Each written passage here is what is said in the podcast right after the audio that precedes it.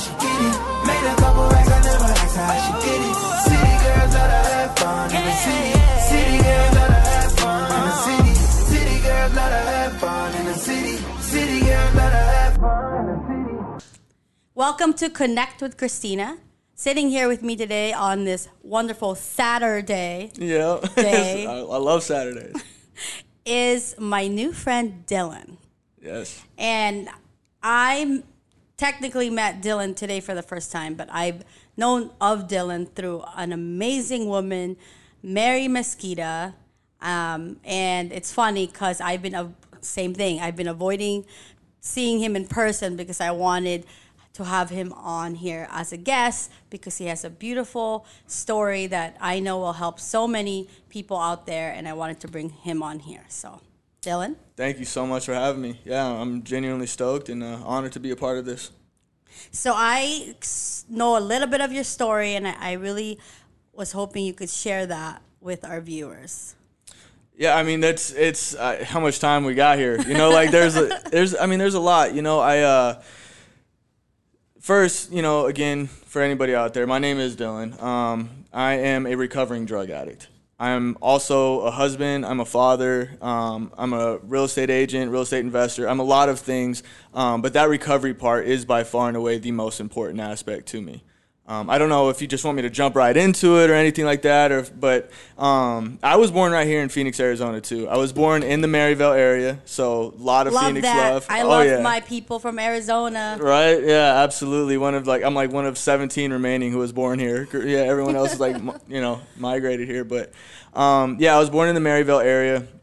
I was born to two teenage parents, and uh, they did a really good job loving How me. old were they? They were 17, and my dad had just turned 19 years old. Um, they did a really good job loving me. I always knew that I was loved.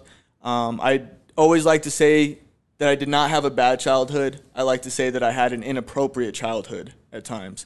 Um, when I was around two, three years old, an event occurred that I believe shaped my life to this very day. My dad lost his little brother in a car accident. My dad's little brother was only 15 years old my dad did not take it very well. He dove into the bottle. Um, my grandmother continued on that route as well. Um, I, to sum it all up, I come from a, a- long line of drug addicts and alcoholics. A lot of really good people who just hurt really bad and didn't know how to handle their pain. Um, I had one rule growing up. My dad gave me one rule growing up get straight A's in school. And if I had straight A's in school, that meant that I was able to do whatever else that I wanted to do. That was my first mistake at social acceptability equaling personal recovery. Meaning, if I could show you this piece of paper, if I could show you this, and I could show the outside world, hey, I'm doing great, that meant that I could do whatever it was that I pleased, and it didn't matter. Like, I started believing at a young age that consequences that applied to normal people did not apply to me and that I could beat the system, that I could cut the corners, and that I could find the loopholes successfully. And I believed that. I really did believe that. I uh, I continued on that, and then around high school, I uh, I decided I no longer cared about that social acceptability, and I started you know getting into a lot lot more trouble. Um, I did graduate barely, but again only by manipulation, loopholes, cutting corners, all How of that old good were stuff. you when you started that that finding yourself in that path? I was uh when I was by the time I was 14, I was getting high every single day. How did you get access to that stuff? No, it's easy to get access to that stuff. Just kids on the bus, man. Kids on the bus. Um, it was it, it wasn't that was not the difficult part. Um, but that's what I was doing. And I started doing that and I started again normal consequences that applied to everybody else didn't apply to me, right? So I thought I could do it. And then when I graduated high school and got all the same piece of paper, you know, it, it confirmed my decision, right? That I could do this. I can handle my private life and show the world that I'm doing just fine, right? Like I thought consequences didn't apply to me. And I took that even further. You know, when I graduated high school, I started this job, um, this telephone sales job, cold calling. And my skills That's rough. That's hard. That's a hard job. yeah, it it it it is. It is, but at the time it came so naturally to me because I was so full of shit already. like I was so used to like lying and manipulating and cheating and stealing and all of that stuff for so long. I just appreciate your honesty. Uh, yeah, well, I mean, it's it's the truth, you know. I, I somebody gave their story honestly, and that story helped me. You know, a lot of people gave their story honestly, and it helped me. So I don't want to do a disservice to the kid who needs to hear this by lying about it. You know, so I, I wasn't. You know, I, I, was a shady individual for for a while. You know, I had a good heart. I always had a good heart, but manipulation to get what I needed to get was absolutely just second nature to me. I worked at this job for a little while, and I did good. And then I decided that I was going to open my own business, and I was going to start my own business. The worst possible thing happened to me at that point. I became successful. The reason I think that that success was so damaging to me was because one, I was an alcoholic and hadn't realized it yet. Two, I had an ego that was so big that you hand me that much money at 19 years old and that much freedom and, and, and that little responsibility at 19 years old, I don't know how to handle it. The only way I handle it is to destroy myself with it, right? So I'm going on trips, you know, doing whatever I want, you know, living like I'm retired pretty much, right? Eventually, my alcoholism starts catching up with me. And eventually, I get to the point where I shut that business down and I do live like I'm retired for as long as possible, right? I went from having money to do whatever I felt like doing to being the guy who walked in first thing in the morning at the same convenience store up to the same clerk, that same walk of shame every morning with the exact change to buy a tall can. Not once did I think that, hey, maybe I have a problem with substance abuse, right? My initial thought was, damn, I no longer have my shield of social acceptability. I no longer have a bank account. I no longer have a report card. I no longer have this thing to tell the outside world that I'm doing just fine. Mind your business. I'm good over here, right? So, what did I do? Just like the good drug addict I am, an addict in life that I am, I went from all or nothing. I went from doing absolutely nothing all day to going to work full time, going back to college full time, and going to real estate school. I uh, I eventually decided that college is not for me. I did get my real estate license, and I was working at this golf course. By the time I got my real estate license, my addiction had started progressing. Right, my addiction had started progressing, and I was now reintroduced to painkillers. Now, my drug of choice has evolved over the years from whether it was weed or Adderall, alcohol, cocaine. Like it had been everything at one point or another. And I'd always told you, I have this under control. I have this under control. When I was reintroduced to those painkillers, man, it was it was a game changer for me. And it was the first time in my life that I'd realized maybe I don't have this under control. But I wasn't willing to admit that to myself, right? I wasn't willing to admit that to myself. So I continued on. During this time in my life, my wife and I, my then girlfriend, eventual wife, are in the process of adopting my niece. My niece's parents were drug addicts. I decided I needed to save this little girl, right? She didn't deserve drug addicts as parents, right? And I wanted the world to see, hey man, look at Dylan, what a great guy. Again, right back to the social acceptability. Dylan is such a great guy. Look at he's taking care of his niece. He's working. He's making money. He's taking his family on vacations. Again, I was so focused on making sure that that Instagram life, that Facebook life was on point because I wanted everyone to see Dylan's doing just good when in reality, Dylan's trying not to put a pistol to his head. You know, that's where I really was in all actuality, right? By the time the adoption got finalized, which was a long just gruesome process. It, it was incredibly exhausting. By the time the adoption got finalized, my drug of choice has now evolved to fentanyl. And I am a I am heavy in my fentanyl addiction, right? So bad to the point where this day finally comes after all of these years of fighting and I'm standing in the courtroom high. I show up late to the courtroom that day because I had to get my drugs, right? I'm looking horrible in this picture uh, uh, of that day and it's something that I rob myself of, right? I rob myself of the blessing of being present and being emotionally available in that moment, right? I decided that I was going to try to get clean. And I tried like hell to get clean. And I really meant it when I said that I wanted to get clean. I really, really did. But unfortunately, the choices in my life were removed. I was long past the life of having choices every day, right? Like, this is this is one of the stigmas, man. Like with mental health and drug addiction, like oh man, just stop, just stop, just stop. I wanted to stop, and if I could stop, I would have stopped, right? But it it had crossed that line to where I no longer live with with choices. I woke up every day and used against my own will, tears running down my face. I am putting a substance in my body that I genuinely do not want to put in there, but the drug said I don't care. it's time to use. And when that drug calls me, I answer, right?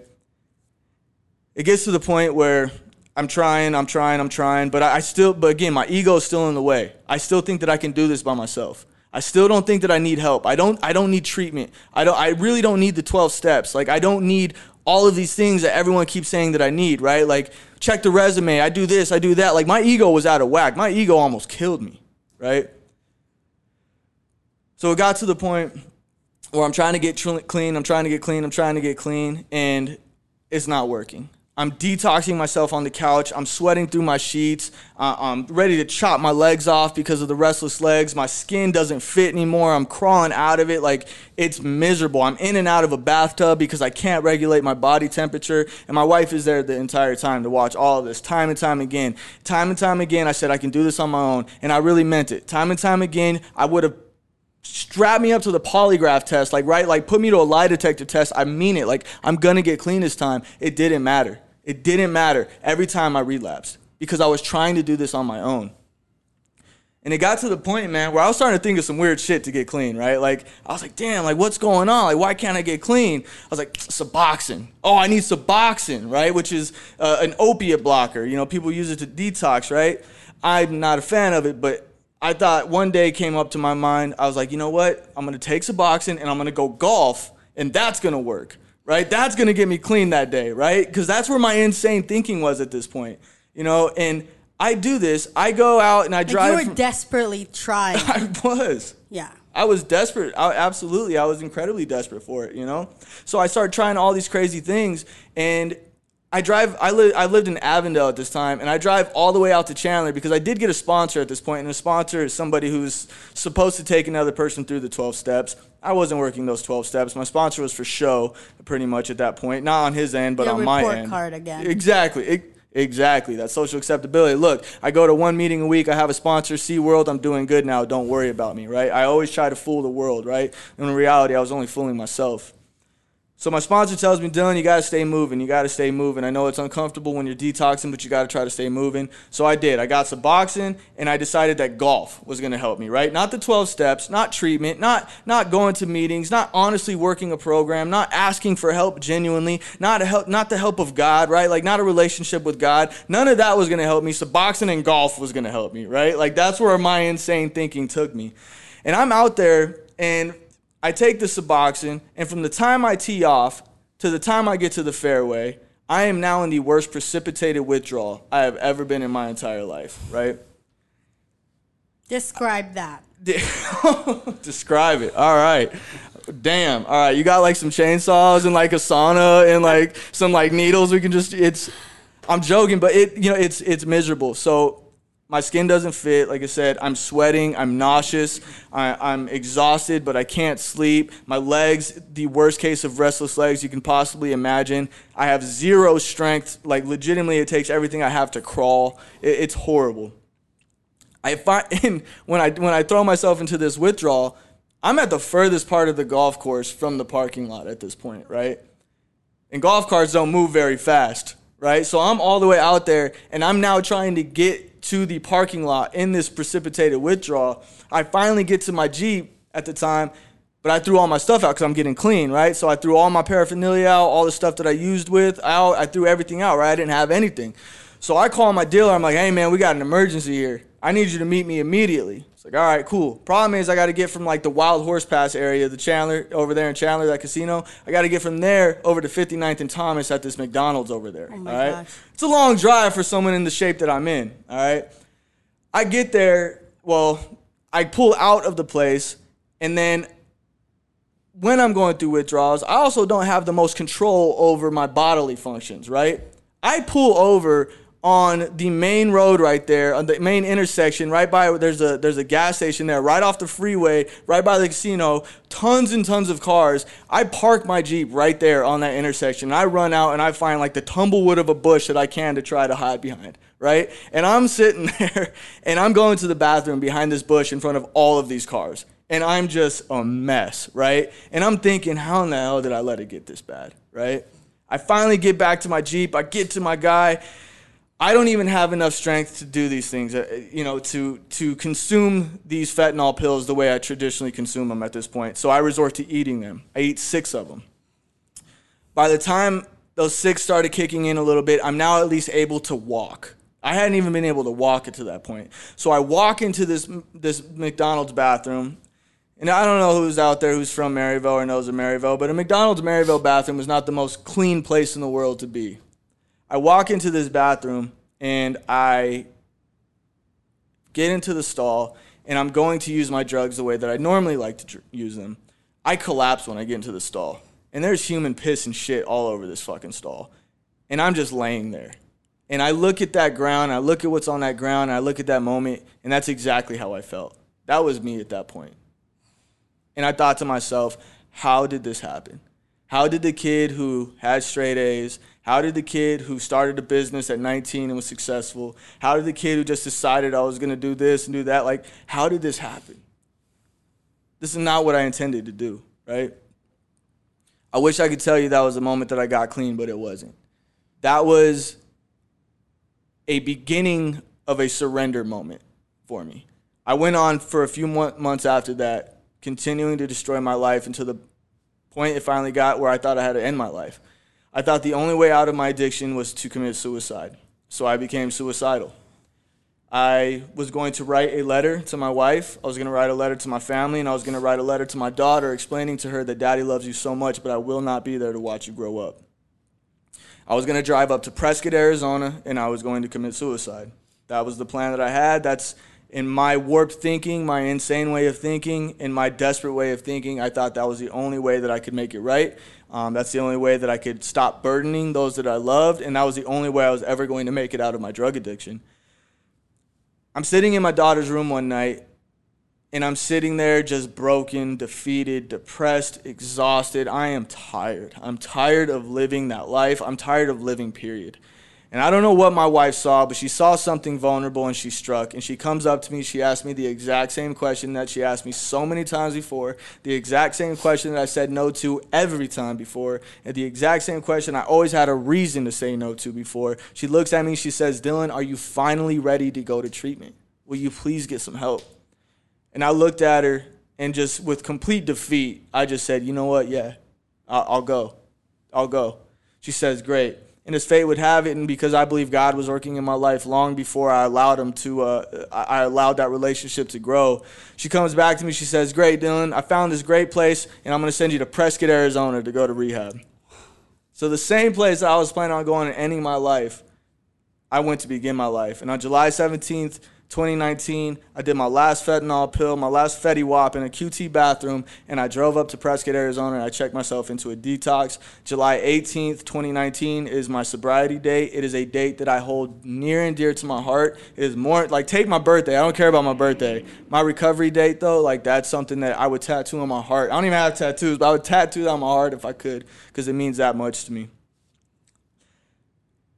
And I'm a stranger to you not for long, but I'm so proud of you. Thank you. I'm glad you're here today. I am too. Yeah. Yeah, it's it, it was it wasn't an easy it wasn't an easy journey. It, it was like I said, it was uh it was really dark for a really long time, you know. And even when I got to treatment, like I hadn't fully surrendered to like my situation, you know, my ego, like I lacked humility in such a life-threatening way that my ego told me I could do things that just weren't realistic, you know, and even when I was in treatment, you know, oh, I'm not really a drug addict. I'm not really these people. I don't really belong here. And like all that stuff was just keeping me sick, you know. And I remember this phone call with my daughter. It had been like a couple weeks up to this How point. How old was your baby then? She was three. three. She was three at this time. And I hadn't been able, like emotionally, I didn't have the strength to speak with her up to this point. And I looked at her, and uh, I was on the phone with my wife, and I was still in detox at this point, I believe. And she she uh, she asked me, "Are you ready to speak with her?" And I thought I was feeling a little bit better, and I said, Yeah, you know what? I'm ready to speak with her. The first thing she says, she's three years old, the first thing she says to me is, Daddy, are you finally coming home tonight? I said, Baby, I'm so sorry. Daddy can't come home. I still have some more work to do. We told her I was up there working, which I was, technically, right? On my spirituality, on, my, on myself. But when I had to tell her, No, baby, I'm so sorry. Daddy still got a while to go, like that fucking broke me. And I'm so grateful for that phone call now because that was like that metaphorical and like literal like hit my knees moment and it was at that moment that I like came to this place of like this beautiful acceptance. I am a drug addict. I'm exactly where I need to be and I belong here and these are my people. And when I could put my pride aside and I could tone my ego down, which I still struggle with, when I could do those things, it allowed me to connect with people in a way that I'd never connected with people my entire life. And I went through that treatment process, and I did a, uh, I did a, um, ended up doing 37 days at a detox and residential treatment facility. And I came home and I started working the program, man. I started going to meetings, two, three, four meetings a day. I was talking with other people all day. I have a question, Dylan. In the treatment center, like how how far into it before you it started to like really help you? Because you said you accepted it, but was it like resistance in the beginning? Oh, absolutely. Absolutely. Again, because I was growing up my entire life thinking I can do things that others can't, right? Like, I don't have to follow the system that all of you guys follow, right? And that's just not necessarily true in a lot of situations, and this was one of them. You know, I, there's a lot of times and ways in life that that helps me out. Like, you know, entrepreneurship, which I know you're big on as well. Like, I love entrepreneurship. I don't ever want to punch a clock ever, you know, and that's fine. I'm not, that's not bashing those that do. Like, just for Right. me, like, I want to think of another way to live my life, you know, and live a life that I'm happy, joyous, and free with, you know. But when it came to my addiction, I had to follow the rules. I, there was no making shit up on my own, you know, because I tried that and I almost died trying that. So when I was able to accept that help and get out of my way and start reestablishing a relationship with God, and I started going to meetings and I started accepting help, asking for help, becoming teachable. Like for so long, I was not teachable. I wouldn't read a book because I'm like, fuck that guy. I know it all, right? Like I was a self-diagnosed smartest man in the world. I know everything. You can't teach me nothing. That train of thought almost took my life. So to become teachable and say, you know what, hey man, I keep getting high, but you're still here. You just got two years of sobriety. I keep getting high. I keep relapsing, but you're still here. You just celebrated 10 years, 20 years. Can you help me? Because I don't know anymore. I've tried every which way I can think of, and I don't know anymore. Can you please help me? And when I was able to accept that help, the light switch went on. And that's when like progress was able to be made. So since that treatment, you've so you were able to go on this path and never relapse again. I've not relapsed. I've not put a drink or a drug in my body since 27 or July 17, 2019, which was my last uh, my last Fetty Wap. And then I had I smoked cigarettes for a while, but um, I quit cigarettes five months ago now too. So that one was kind of difficult. But yeah, I, I've been completely clean um, since 20, 2019. I mean, your wife, you know, your family seemed like they never left your side. So when you came home, how was that like? it was uh I got a lot of love, man, from my from my in-laws and from my wife because I you know, I even throughout my addiction, I always supported myself, my wife, right? Helped with bills with the family. You know, I always, you know, we were going on vacations, going here, going there, right? Like we got to go to Dubai and Africa and Tahiti and Hawaii and like Seychelles and like all these beautiful places, right? So again, that outside perspective was on point. Look at the great life that they're living, right? So I was able to do those things, man. It wasn't until the end of my run and until I was ready to go to treatment that like I had nothing left. I didn't have a house. I didn't have money for bills. Like I completely destroyed like my economical world, you know? And I moved in with my in-laws, which was humbling. That was hard for me to like move back in. That was really really hard for me. But they tolerated me, they loved me, they helped me, and I was accepted. And my wife made it really easy on me to recover because I was gone a lot. I was always at meetings, I was always fellowshipping with other addicts, I was always doing something that kept me clean that day. You know, and I didn't even work for like four months into my recovery because I, I just didn't have the like mental capacity to do it. I just literally the only thing I could focus on that day was to stay clean. And that was it. So they've been a huge part of it for sure. so sure. when you say your wife made it easy for you just to become to stay clean, what does that look like? Do you mean because other than staying by your side, like she was patient? very patient very patient i think uh, i had this misconception that like just give me like just give me like a, a week give me a month just to kind of refresh and get the drugs out of my system. And I'll be good to go again. Like we'll be good. Like recovery's so much deeper than that. You know, I, I'm diagnosed with depression, with anxiety, certain traumas in my life. You know that all of these things that led me a spiritual just like deficiency. You know, like all of these things that led me to use. That's what recovery is. It's not just not using drugs. Like if that's all it was, like that's just that's not what it is, you know. And I'm not even interested in that. Like the truth of the matter is, I'm not even interested in sobriety. I'm interested in recovery. And if I'm recovering, sobriety will be a side effect of that. But I want to recover from my hurts, habits, my hangups, my traumas, and I want to continue working on my ego, continue working on my pride. I want to continue being teachable. I want to continue learning how to be selfless because I've always been selfish, self-centered to the core, right? I want to learn and continue being of service to my fellow man. Like I want to continue growing, evolving, like to this better person and this person that God sees me fit for me to be, right? Like that's recovery to me, not just not doing drugs. That's boring. Dylan, when did you find your relationship with God? Because So- it, it seems like it's been a paramount for you and where you are now. It is. It is. You know, and God has been with me long before I accepted Him. He- He really has. I uh, I remember getting high and thinking to myself, man, just leave me alone. Like, cause I always felt this not nagging call from God. I was like, just leave me alone, man. Like, there's plenty of people at, on Sundays that clearly want your help. There's plenty of people in these meetings that keep talking about you. They clearly want your help. Like, I don't want your help right now. You're messing up my ability to get high right now, right? And that's how I felt.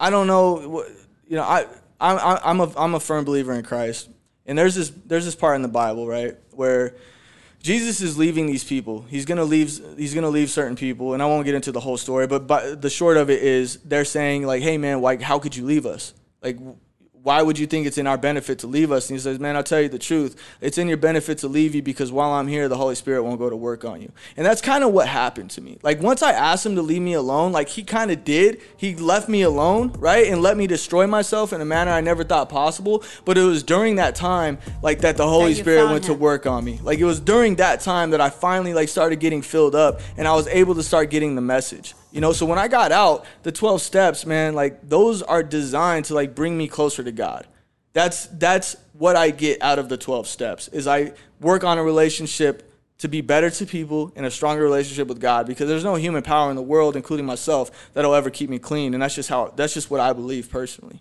So that relationship with God is absolutely paramount to my recovery. I'm so thankful that you got to be here with us today because you always, if you watch any of my episode, I say even one person that we help. It's huge, you know. I can't tell you some of the the worst memories is. I mean, I've had a few, but I'll never forget one of my apartments when I had to let a mother access an apartment to find her son gone with a needle in his arm you know and it just happens more often than than people realize so for you to be here you're a true example and you're brave and i thank you for that i also want to ask you to tell those people who were by your side you know your own thank you Oh, dude, I I, I can't thank you enough. Yeah, I was gonna say like we gotta make this like a three parter then because there's honestly there's so many people in it and it's as small as a, one conversation I've ever had with somebody. Like somebody can be in my life for an hour and that person impacted me greatly. And then other people who have been in my life for a long time who have showed me a lot of grace, a lot of patience, a lot of love. You know, my sponsor who stuck it out with me when I mean it just didn't look like I was gonna get clean ever. You know, he stayed by my side. You know, my my homies that I met in the rooms and I do a podcast with. You know, those guys helped save my life. You know, I, I run a podcast called Not So Anonymous. yeah and we'll put it up here too. yeah, yeah, and it's it's a recovery podcast, and we it's it's it's raw, honest, real conversation on the crazy shit that goes on in addiction and the crazy shit that goes on in recovery. You know, and uh, we have a lot of laughs, but we have a lot of really really good conversations. real And the- moments Oh yeah, for sure, for sure. well tell Bree and Mary a little something Dude, my wife built different. Just she's built different for sure. She uh I don't even like it's too big to describe. It really is. she's a sweetheart I know that much she is an absolute sweetheart, but her threshold for her patience level and like her like just her patience is unreal because it took me a long time to become even a halfway decent man. You know, and I still struggle with being a good man at a lot of times. And she stays by my side, and she is like the backbone of everything like by far and away the backbone. I gave her the nickname Backbone Brie because like even the podcast, she's like the backbone of that. So. I'll change her contact. Yeah. I'll just put BB. yeah, yeah. and how about Miss Mary? Oh, dude, she has been an awesome supporter Love of mine. Love you. Miss Mary. Yeah, for sure. She's been an awesome supporter as well. I love her. She uh she gave me a place to stay when I really needed one, when it was not an easy time for me and it was a humbling time for me to move back in. You know, she was very very helpful she uh she's always trusted me not just with her daughter and in life but like even like things like business you know. I was able to you know handle their commercial deals. I've sold like four of her houses now at this point right? Like so she's always trusted me just in every aspect of life and that support has meant the world from her. And the last thing to a, a, a young lady, a young man, maybe, you know, even older, that's struggling with addiction right now, and, and they're also trying to find their way back, what would you tell them? it's possible. Like I have nothing like brand new or anything like that, and it's nothing like crazy. It's just fucking possible. I legitimately thought the only way out was to end my life by my own hand, and that didn't happen. But it was only possible once I got out of the way, I accepted help, and I did the things that were required of me and that were asked of me. You know, not I'm not saying that meetings and 12 steps is how everyone has to get clean. That's just how I got clean excuse me. And I know when I got out of the way and I just worked the steps and I go to meetings and I, you know, I'm of service to the to other people, it makes my life easier. You know, today I do the podcast. I still I sponsor four different people, young kids, 20, 21, 22 years old, three of them. The oldest sponsee I have is 27, so like fentanyl is getting younger and younger. I sponsor four people once a week I take a meeting into a detox facility, into a treatment facility, and I speak with the people there for mental health and addiction there. Um, so I do a lot in the recovery community as well, and all of those things help keep me clean. So it, it's just possible. It's 100% possible just once you get out of the way. So, anyone watching, if you want to start that process, you can definitely start by following Dylan and, you know, want the help, know that you need the help, and the help will be there. Yeah, absolutely. If you're ready to go to treatment, man, like you want help getting into treatment, or if you just wherever stage you're at, man, you know, you can follow us, Not So Anonymous Podcast, at Not So Anonymous Podcast is the Instagram handle. Um, we have something on TikTok too. I think it might be the same, but podcastnsa.com. Um, you can reach out to us, man, if you're looking to go to treatment. Give me a call, 623 332 5208. 623 332 5208. If you need someone to call, help you get into treatment, um, get plugged in just if you don't know where to start. Like, I'm always happy to help. Send me a text if I don't answer. I'm a pretty busy dude, but I'm down to help people out there get clean, man, because somebody out there did it for me, you know? And I actually heard it not on a podcast, but on a radio station. You know, when I was in the middle of using hard, uh, I was in the middle of my active addiction. Brandon Lee, uh, the local news anchor here, is a really good friend of mine now. Uh, I love the relationship I have with him. He's helped me out a lot as well. Was on Holmberg's Morning Sickness, and he was telling his story. And I remember thinking, "Holy shit, this guy is insane. This guy's like really telling his story out there publicly." Just like he's gonna get fired for this, right? like I was tripping, you know, and I was blessed enough to do a podcast with him not too long ago. So in two years' time, I went from tripping out at this dude telling his story to now I'm in this dude's, you know, podcast spot doing doing it with him because I did the things that I was asked to do, right? And because someone out there told their story. So anyone out there, man, please reach out. Well, thank you for telling your story. Thank you for being who you are. Thank you for being with us at Connect with Christina, aka The Cloud Guy. Hey!